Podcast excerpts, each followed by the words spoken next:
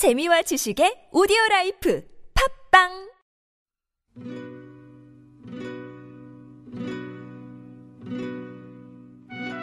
세대 공감 생활 속 알쏭달쏭한 건강 정보 찾아보는 오케바리 3분 초미니 가족 드라마 한 번 더.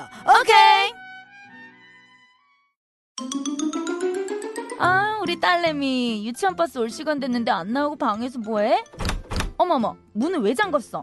엄마 나 몸이 안 좋아서 좀만 누워 있다가 나갈게. 아가 네가 뭐 했다고 몸이 안 좋아 문 열어 얼른 문 열어 아 뭐하느라 딸내미 또 오줌 쌌어? 어휴 많이도 쌌네 엄마 잘못했어요. 밤에 오줌 싸고 그러고 싶었는데 졸려가지고 거실도 컴컴하고 무섭고 아몇 번째야 이게 응? 부엌에서 키스고 옆집에서 소금 받아와 엄마 지금이 조선시대도 아니고 무슨 소금이야. 나 그런 거 싫은데 한 번만 봐주세요 네? 어, 내가 아주 이참에 아주 잘못된 버릇을 바로 잡아야겠어. 옆집 말고 뒷집, 앞집, 건너집에 가서도 소금 받아와. 알겠어? 소금 얼마야? 내가 줄게. 내 용돈에서 까 엄마. 어, 그러게. 밤에 화장실 가기 귀찮을 것 같으면 기저귀를 차라고 했잖아. 왜 말을 안 들어?